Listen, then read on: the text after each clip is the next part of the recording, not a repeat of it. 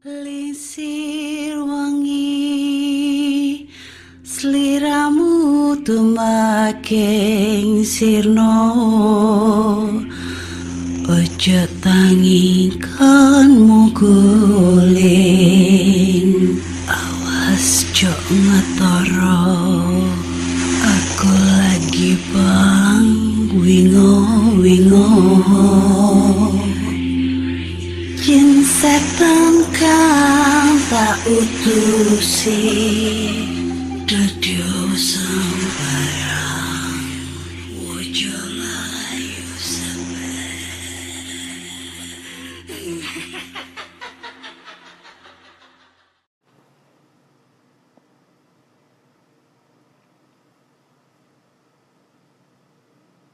Assalamualaikum warahmatullahi wabarakatuh. Selamat datang di podcast Kisah Horor.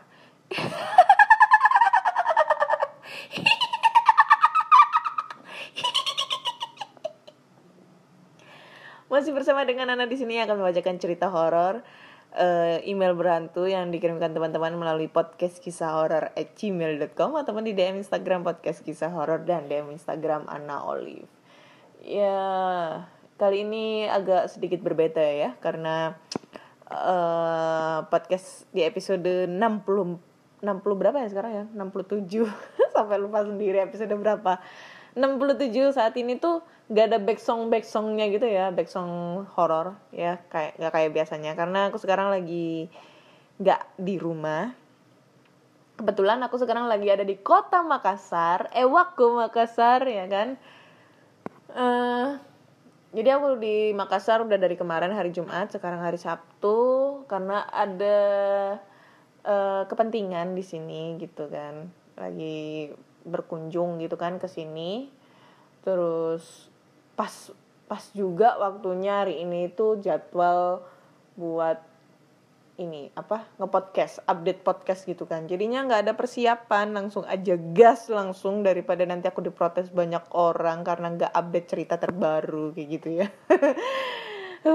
Jadi ini aku sekarang lagi ada di salah satu hotel yang berada di kota Makassar, dekat dekat mana ya ini ya? Di hot, dekatnya kalau sama Losari itu kurang lebih lima kiloan lah gitu ya, sama Pantai Losari gitu. Jadi ini adalah uh, kunjungan aku yang ketiga di kota Makassar gitu kan. Terus selama di kota Makassar aku kemana aja sih ya, paling cuma ke Losari, ke Pantai Akarena, sama ke Benteng Rotterdam. Nah itu aku gak pernah ketinggalan kalau Benteng Rotterdam, karena dulu waktu ke situ tuh waktu masih uh, aktifnya nge-YouTube ya. Jadi pengen pengen explore di lokasi tersebut, katanya orang-orang di situ angker gitu kan, cuma sampai jam lima aja kan. Nah, karena kalau malam itu banyak banget gangguan-gangguan makhluk astral. Kayaknya katanya sih gitu gitu ya. Tapi selama aku di sana sih enggak enggak serem ya, kalau menurutku biasa aja sih, kayak museum pada jam pada umumnya ya. Atau mungkin karena aku ini enggak nggak peka orangnya, jadinya itu nggak ngerasa ada yang horor di sananya, kayak nggak tahu. Tapi mungkin kalian pendengar podcast Kisah Horor yang pernah ke Makassar ataupun mungkin orang Makassar mempunyai pengalaman mistis di kota Makassar, atau mungkin pernah ngalamin sesuatu hal hal horor di Benteng Rotterdam, kalian bisa langsung aja kirim ceritanya ke podcast kisah horor at gmail dot com. Pasti nanti aku bakal bacain ya. Hmm, jadi kalian gak usah ngeres dulu ya, ini aku di hotel ngapain, aku gak ngapa-ngapain cuy, ini aku di hotel sendirian, beneran sepi ya, gak ada siapa-siapa karena cowokku lagi lagi kerja sekarang, jadi aku ditinggal di sini sendirian, gak tahu lagi kalau nanti malam. Anjir, ini yang biasanya orang-orang itu tunggu-tunggu ya, suka banget kalau aku ngomongin masalah porno-porno kayak gini, gila itu orang-orang pendengar itu ya, apa apa yang mereka suka gitu.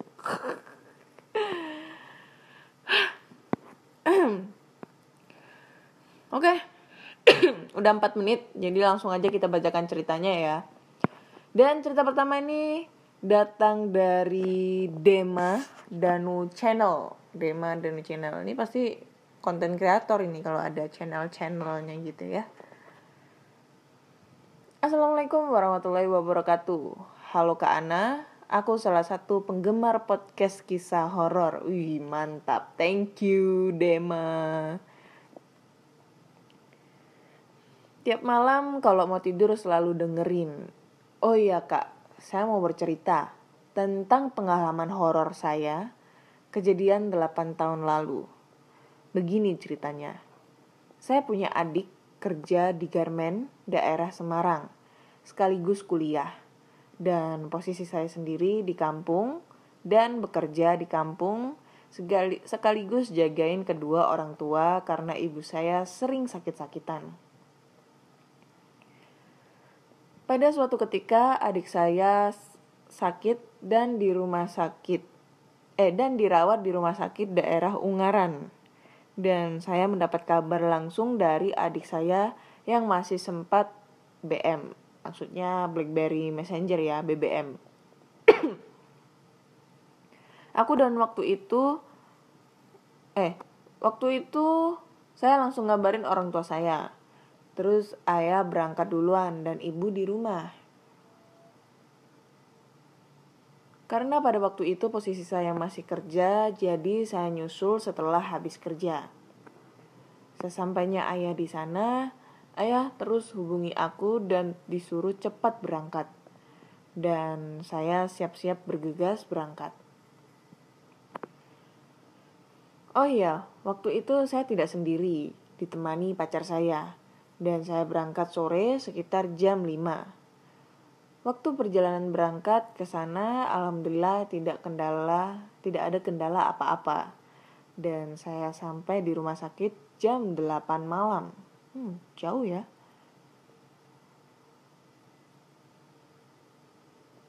Karena pacar saya ngajakin mampir beli oleh-oleh buat adik aku, jadi agak lama sampainya. Dan sesampainya di sana, saya langsung masuk ke ruangan adik aku. Dan waktu itu jam besuk sudah mulai tutup. Aku dan pacar aku bergegas keluar karena yang diperbolehin jaga hanya satu orang, yaitu ayahku. Waktu sudah mulai larut, malam dan tiba-tiba hujan. Gak mungkin kalau aku pulang malam-malam gini, apalagi disertai hujan deras. Dan aku gak tega kalau pacar aku, pacar aku ajak hujan-hujan pada malam hari. Dan terpaksa aku eh, terpaksa deh kita berdua tidur di luar dekat parkiran. Pada waktu itu aku dan pacar aku berjalan menuju parkiran, tapi hawanya agak aneh karena sepi. Hujan belum juga belum berhenti. Setibanya saya dekat parkiran, saya dan pacar saya duduk di teras samping parkiran. Tapi nggak tahu kenapa perasaanku nggak enak. Kayak ada yang ngawasi aku dari balik pintu kamar mandi. Benar saja, badan jadi merinding dan pacar aku pun merasakan yang sama. Dan akhirnya kami memutuskan pindah di dekat tam- taman depan rumah sakit. Alhamdulillah agak nyaman karena di dekat taman depan mas eh di taman di dekat taman depan anjim lah. Masih banyak orang yang masih lalu lalang. Hujan pun belum berhenti dan tiba-tiba lampu di taman mati. Aku nggak tahu ini dimatiin sengaja atau ada gangguan dari hal yang lain. Jadi parno lagi dah, bulu kuduk merinding lagi. Nggak tahu kenapa saya tertuju pada pohon sukun yang ada di taman. Kayak ada bayangan putih sedang duduk di pohon dan lama-kelamaan hilang. Saya gak bilang sama pacar saya. Takut karena, eh pacar saya takut karena nantinya dia bakal takut dan ternyata ia sudah tertidur di pangkuan saya. Malam semakin larut dan saya tidak bisa tidur selain kepikiran makhluk tadi. Dan juga banyak banget nyamuknya.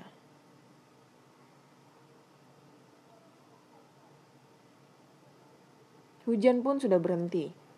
Waktu sudah menunjukkan pukul dua pagi. Dan saya bangunin pacar saya untuk bersiap pulang. Karena besok pacar saya masuk sekolah. Jadi saya pulang agak awal agar dia tidak terlambat. Oh iya kak, lupa. Pacar saya masih duduk di bangku sekolah S M A Kristen, kelas tiga. Dan saya ajak dia karena saya sudah kenal baik sama orang tuanya. Jadi diizini deh, aku ajak jenguk adikku. Oke lanjut, kami bergegas naik sepeda motor keluar dari rumah sakit. Dan pada saat itu jalanan masih sepi. Tidak ada satupun kendaraan yang lewat. Udara semakin dingin.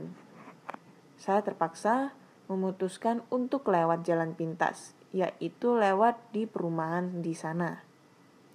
Soalnya tadi pas berangkat juga sama dilewati.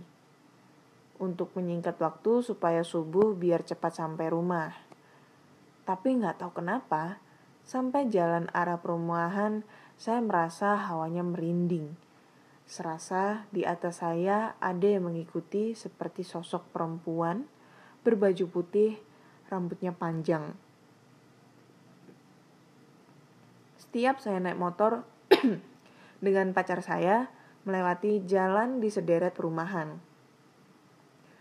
Saya tetap acuh dan tak pedulikan, dan sesampainya pertigaan saya belok kiri karena waktu berangkat saya belok kanan.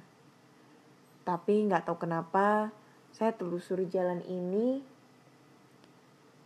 jalan ini yang seharusnya saya sudah keluar dari jalan perumahan, perumahan. Tetapi saya hanya muter-muter saja di perumahan dan ketemunya di pertigaan tadi juga. Saya coba alternatif yang belok kanan dan ketemunya di pertigaan itu juga. Dan saya coba ulang lagi, ulang lagi, dan ketemunya di pertigaan itu juga. Saya berhentiin motor saya. Saya bilang ke pacar saya, wah ini udah gak beres. Hampir putus asa sampai waktu azan subuh mulai terdengar. Saya masih berhenti di pertigaan, hingga nunggu sampai ada orang yang lewat. Dan akhirnya dari kejauhan ada bapak-bapak bawa gerobak. Kalau nggak salah jualan bubur ayam. Tapi bapak-bapak itu tatapannya kosong. Dan akhirnya saya tanya ke bapak itu. Pak, numpang tanya, jalan yang mau ke arah Kedung Mundu kemana ya? Dan bapak itu bilang, nanti kamu tunggu dulu di sini. Jikalau nanti ada angkot hijau lewat, ikuti saja. Dan saya jawab, oh terima kasih pak. Dan bapak itu tetap dengan tatapan kosongnya. Ah sudahlah, mungkin uh, dia lagi buru-buru. Jadi saya berpikir positif aja. Dan benar saja, setelah beberapa menit angkot pun lewat. Dan saya pun mengikutinya dari belakang. Dan akhirnya saya sampai di rumah. Yang tadinya targetnya pulang subuh, sampai di rumah jam enam baru nyampe. Dan terus saya bergegas pamitan pulang kepada orang tua pacarku. Oke, sampai di sini dulu kak. Nanti pasti ada cerita horor lainnya yang akan aku ceritakan lagi di lain hari. Maaf kalau ceritanya kepanjangan dan kurang horor. Terima kasih. Wassalamualaikum warahmatullahi wabarakatuh. Waalaikumsalam warahmatullahi wabarakatuh. Thank you buat uh, si Dema untuk ceritanya ya. Ntar dulu, ini jam tanganku mana ya kok hilang? Ah nanti aja lah. Thank you Dema buat ceritanya ya. Jadi ini ceritanya dia disasarin gitu ya, disasarin sama hantu sampai subuh gitu. Jadi dia dia lewat, pertamanya dia lewat jalan kiri, nggak taunya nyampe ke pertigaan awal tadi, terus dia nyampe jalan belok kanan, nyam, ketemunya di pertigaan tadi. Jadi dia kayak diputer-puterin kayak gitulah. Tapi emang ya di Semarang itu banyak banget uh, tempat-tempat lokasi horor ya. Dulu aku pernah Uh, dulu aku sering ke Semarang ya, dan kebetulan dulu kan aku pernah deket sama konten kreator Semarang tuh, YouTuber horor Semarang yang terkenal. Kalau kalian tahu pasti bakal bilang, ah mustahil. Tapi ini kenyataannya bro, aku pernah pernah dekat sama dia, pernah ya pernah jadian lah, cuma beberapa bulan sama dia. Jadi di Semarang itu banyak banget e, lokasi terbengkalai. Salah satunya adalah taman bermain Wonderia. Terus habis itu ada lagi Bukit Gombel, yang di atasnya itu ada hotel gitu kan. Lalu ada lagi Uh, apa ya dulu itu aku pernah diajak sama oh dulu itu pernah aku, sebenarnya sih aku diajak sama dia ya diajak sama dia waktu itu dia collab sama konten kreator namanya Panji Arta untuk uh, collab Q and A di sana, dan itu lokasinya itu deket stasiun Poncol kalau nggak salah, atau stasiun Tawang ya, aku lupa, pokoknya deket sama stasiun, deket sama Kota Tua ya. Uh, itu bekas gedung kearsipan zaman Belanda. Jadi itu gedungnya itu masih kokoh, lumayan kokoh dan khas banget Belanda, dan di dalamnya itu masih banyak banget arsip-arsip gitu ya. Dan aku lihat itu terakhir tahun delapan puluhan lah, kayak gitu. Jadi banyak banget, dan di Kota Tua juga banyak banget uh, gedung-gedung terbengkalai yang lumayan nyeremin gitu. Jadi banyak banget sih sebenarnya di Semarang itu kalau aku lihat ya. Aku juga pernah explore di Wonderia, tapi emang kebetulan waktu explore ke sana itu nggak begitu malam ya. Ya sekitar jam delapan, jam sembilan. Terus aku ke sana kebetulan pengennya masuk sendiri. Tapi temanku maksa untuk nemenin karena takutnya itu di sana itu banyak preman ya, banyak preman dibuat area minum-minum gitu kan. Jadi aku suruh temanku itu nunggu di depan, di ada salah satu kayak tempat loket gitu, tiketing gitu kan. Terus aku masuk ke dalam, dan itu emang bener-bener auranya itu beda banget pas di ada salah satu rumah hantu gitu, gua hantu, sama sampingnya itu kayak panggung panggung kayak ini loh, panggung buat pentas-pentas gitu, dan di belakang panggung itu banyak banget properti-properti yang bikin horor banget tuh. Aduh, aku jadi kangen Semarang nih. Kapan ya bisa kesana lagi, anjir lah. Aku kangen banget konten sebenarnya. Ya mungkin bisalah suatu saat aku bisa ngonten lagi, bismillah lah. Hihi. Oke, okay, thank you buat Dema untuk ceritanya. Next kita lanjut ke cerita berikutnya ya. Cerita berikutnya, kita buka dulu email. Cerita berikutnya. Halo Kak Ana, perkenalkan nama aku Tio.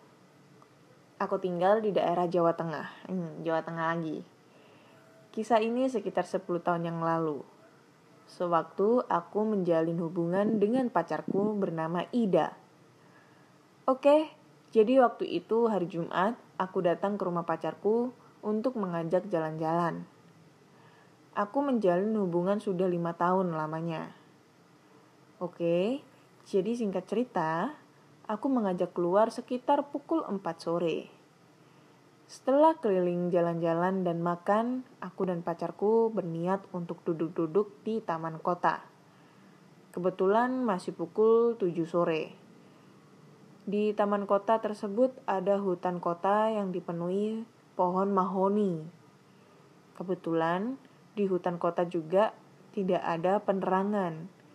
Jadi memungkinkan aku dan pacarku untuk mojok. Anjim lah, mojok broy. Di sebelahnya jalan raya jadi eh di sebelahnya jalan raya. Jadi masih ada cahaya dari kendaraan yang lewat.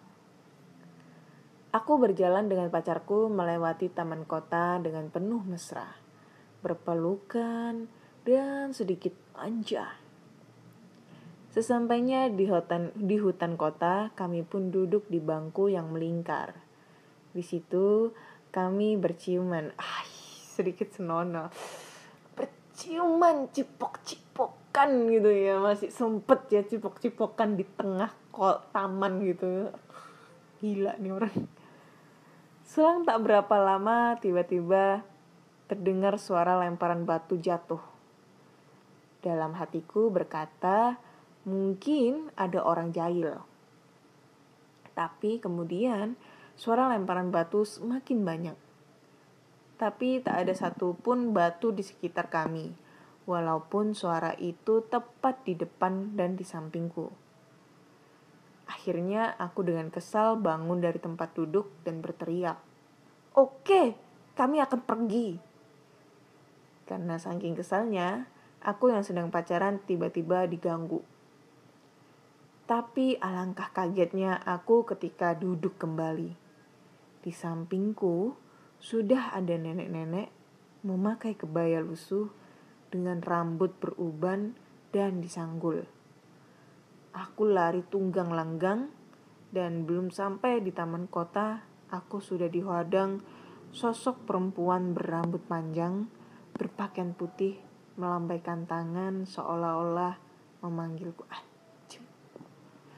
Oke, cukup sekian dulu cerita aku, Kak. Next aku bakal cerita lagi. Mohon maaf jika penulisannya agak kurang greget karena ini aku baru pertama kali nulis. Dan ini juga sambil membayangkan kejadian yang tak akan bisa aku lupakan. Kegantung nih ceritanya. Jadi pacar lu, lu tinggalin gitu, lu... lu... pergi duluan, lari duluan karena ngeliat sosok nenek-nenek gitu, terus pacar lu tinggal, ya lu jadi lelaki tidak bertanggung jawab, guys. Kamu udah udah bercipok-cipokan di tengah hutan, eh di tengah hutan, di tengah di tengah taman. Lalu ada ada gangguan lemparan lemparan batu, terus lu nantang, "Oke, gue pergi nih," gitu kan. Terus habis itu lu duduk, lu ngeliat nenek-nenek dan pergi gitu aja, ninggalin cewek lu.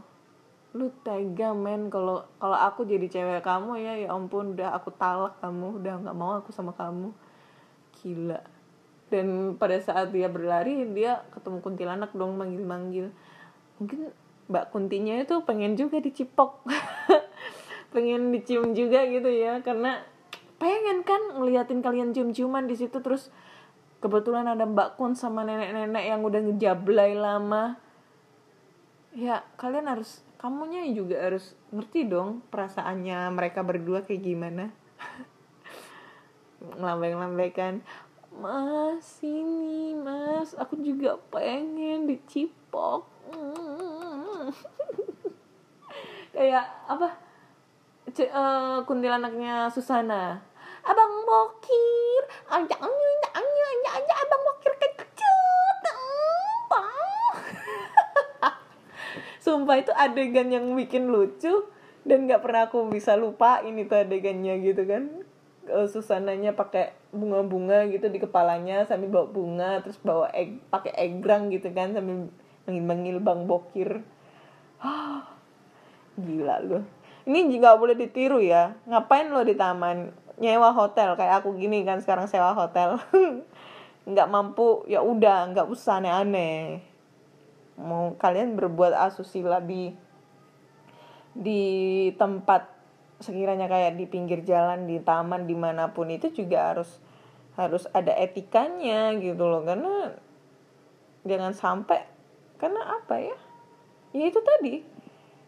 Itu kan menjadi rumah mereka tuh. Kalau seandainya kalian melakukan hal yang tidak senonoh di sana kan sama aja membuat mereka tersinggung gitu loh. Kayak gitu ya. Sama juga mereka, iya tersinggung karena mereka pengen juga gitu loh. Kenapa lu gak ciuman sama gue gitu? Kenapa harus lu ciuman sama pacar lu? Gitu kan. Kayak kejadian yang sering-sering itu apa ya? Pernah dengar cerita gak? Berita Uh, berhubungan intim di hutan terus matinya kegancet. Nah itu jangan sampai lu bro cium cipok-cipokan di sana terus lu matinya dalam keadaan masih cipok-cipokan sama pacar lu. Susah nanti misalnya kayak gimana, gigi ketemu gigi coy. Aduh, mohon mohon maaf ya ini kalau omongannya Ana itu agak sedikit kurang enak didengar ya, karena ini cuma buat intermezzo aja, pencair suasana ya. Karena aku di sini juga sendirian, coy. Di hotel juga di sendirian dan nggak enak juga gitu kalau nggak ada temennya. Anjim lah. Oke, okay, next ke cerita terakhir ya. cerita terakhir. Halo semuanya, halo Kak Anna dan halo pendengar podcast Kisah Horor. Aku mau cerita singkat tentang kisah aku waktu aku masih S D. Waktu itu ibu aku lagi sakit dan dirawat di rumah sakit terkenal di Surabaya. Oh, rumah sakit terkenal, R S U D mungkin ya di Surabaya.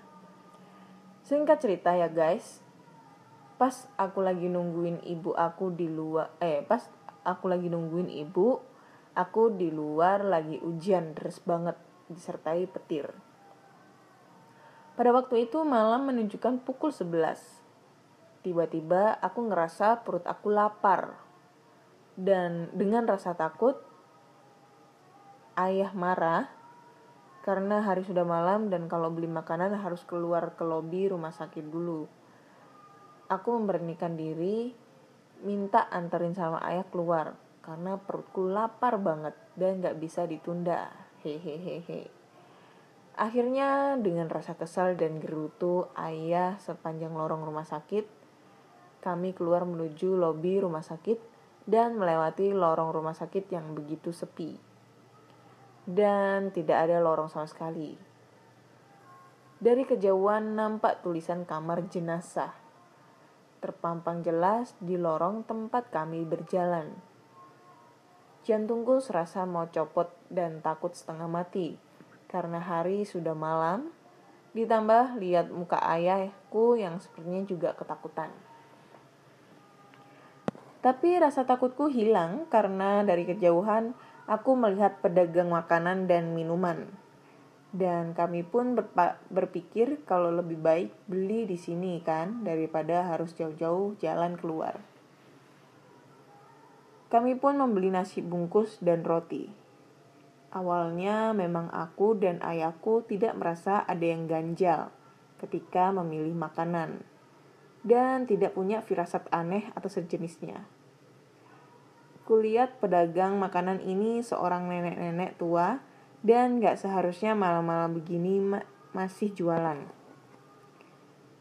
Setelah membeli makanan, kami pun kembali ke ruangan tempat ibuku dirawat. Baru saja sampai ruangan ibu, tiba-tiba lap, lampu mati. Dalam hatiku cuma bilang, ya elah, tiwas mau makan. Belum sampai lima menit, tiba-tiba lampu menyala dengan cepat. Karena perut aku yang dari awal sudah tidak bisa dikompromi, segeralah kubuka nasi bungkus itu. Tertulis menu tulisan kecil di kertas nasi itu Bali daging. Sudah kebayang gimana enaknya makan nasi Bali daging malam-malam begini, pikirku. Namun begitu nasinya kubuka, alangkah terkejutnya aku begitu mengetahui nasi yang aku beli ternyata sudah basi dan ada belatung kecilnya, belatung kecilnya. Sepertinya ini nasi sudah berhari-hari yang lalu. Dan betapa terkejutnya dan betapa terkejutnya ayahku, ternyata roti yang dibeli ayahku juga udah busuk dan ada jamur yang begitu banyak sampai di plastik-plastiknya juga. Ayahku begitu kesal dan marah. Kemudian beliau mengajakku kembali ke tempat pedagang itu. Niatnya ingin memaki si penjual itu saking marahnya. Bagaimana bisa makanan tak layak seperti itu dijual di rumah sakit ini? Begitu sampai di lokasi, aku dan ayahku celingukan ke kanan ke kiri mencari pedagang makanan itu, tapi tidak ada. Pikirku, masa iya orangnya udah pulang? Kok cepet banget bisa beresin dagangannya yang begitu banyak? Secara mejanya bukan kategori gerobak yang ada rodanya yang bisa didorong dengan cepat. Di tengah kebingunganku mencari pedagang itu, tiba-tiba ada gerombolan perawat yang bertugas di rumah sakit itu. Dengan buru-buru, ayahku langsung bertanya, "Maaf, Mbak. Mbak, tadi lihat gak? Tadi lihat gak pedagang makanan di sini? Saya tadi beli di sini. Kok cepet banget? Orang sama dagangannya gak ada ya?" Dengan kebingungan kemudian perawat itu menjawab, Bapak nggak salah tempat. Di area ini tidak pernah ada penjual makanan yang Bapak maksud, Pak. Dan tengah malam begini tidak mungkin ada pedagang di lorong ini. Dengan gemetaran ayahku bilang, saya hafal sekali dan ingat sekali, Mbak. Saya beli makanan di sini. Si perawat saling tatap-tatapan, sesama perawat seperti kebingungan. Tanpa menjawab pertanyaan ayahku, mereka langsung pergi meninggalkan kami yang bingung plus ketakutan. Setelah mbak-mbak perawat itu pergi, aku yang masih melongo sama ayahku mencium bau bunga melati yang sangat menyengat. Tanpa banyak kata, aku dan ayah mempercepat langkah kami menuju ruangan ibuku sambil komat kamit baca doa biar itu nenek gak muncul di depan kami. Sekian kisah seramku di rumah sakit. Maaf kalau ada yang salah dalam penulisan, karena baru pertama kali. Thank you Kak Ana sudah dibacakan. Oke, okay, thank you buat, aku gak tahu ini namanya siapa, karena gak ada namanya, uh, buat ceritanya. Ini kayaknya aku tahu rumah sakit mana ya. Ini kayaknya R S U D yang pernah aku ceritain waktu uh, kakakku meninggal. Dan aku menunggu di depan ruangan jenazah ya. Karena emang itu lokasinya emang serem banget ya. Kalau sekarang sih udah udah bagi, agak bagus ya karena banyak, udah banyak yang direnovasi. Tapi kalau zaman dulu itu ah, kalian bisa ngebayangin deh seremnya kayak gimana, dan itu rumah sakit terlama gitu kan. Terlama di Jawa Timur. Banyak banget Uh, bangunan-bangunan lama juga kalau waktu itu, dan horornya itu dapat banget. Lalu banyak banget uh, beredar cerita-cerita suster gepeng, suster ngesot. Ih, sumpah itu itu yang horor itu di rumah sakit itu. Jadi kayak kalau kejadian kayak gini nggak kaget, nggak kaget kok kaget sampean, nggak kaget ya. Karena ya seperti yang aku sering bilang ya. Tempat lokasi yang paling horor adalah rumah sakit, sekolah, hotel, eh, apartemen, lalu kos-kosan, pokok mall. Pokoknya lokasi yang menurut aku itu yang awam buat kita gitu ya. Apalagi rumah sakit. Rumah sakit itu karena setiap hari banyak banget orang meninggal di sana dan banyak banget kejadian, eh, kejadian-kejadian eh, orang yang mengalami sakaratul maut serta Uh, banyak banget uh, jenazah yang belum tidak dikenal, yang belum dijemput orang keluarganya, yang disimpan di sana. Jadinya uh, sisi horornya itu dapat banget kayak gitu kalau rumah sakit ya. Hmm. Oke, okay, thank you semuanya buat cerita-cerita kalian. Jadi ini sudah tiga cerita yang aku bacain di malam minggu ini untuk menemani kalian bermalam minggu bersama pacar. Karena di sini hujan ya di Makassar. Aku nggak tahu di Surabaya hujan apa enggak. Di Makassar hujan dari pagi sampai sekarang. So, bagi kalian yang mempunyai cerita-cerita horor, kalian bisa langsung aja kirimkan cerita kalian ke podcast kisah horor at gmail dot com ataupun di D M Instagram podcast kisah horor dan D M Instagram Anna Olive. Jangan lupa klik tombol follow agar kalian selalu update uh, cerita-cerita horor di Spotify. Dan podcast kisah horor sekarang sudah bisa kalian dengerin di YouTube juga, karena eh, eh, seperti pengumuman aku yang lalu, kalau di YouTube sekarang aku upin cerita-cerita horor, tapi cerita horornya ini yang tidak ada di Spotify di podcast aku, dan cerita horor di podcast ini eh, di podcast tidak ada yang aku ceritain di YouTube. Jadi ini ceritanya berbeda ya supaya kalian tidak bosan. Jadi kalau kalian belum mampir, kalian bisa langsung aja mampir ke channel YouTube aku, namanya Anna Olive, atau sekarang udah aku ganti namanya Podcast Kisah Horor. Kalian bisa langsung subscribe, like, komen, dan share agar aku selalu update tentang cerita-cerita horor terbaru dan lebih berkarya lagi dengan cerita-cerita horor terbaru. Terima kasih sudah mendengarkan Podcast Kisah Horor di episode enam puluh tujuh. Nantikan cerita-cerita horor di episode berikutnya. Salam saya dari Makassar.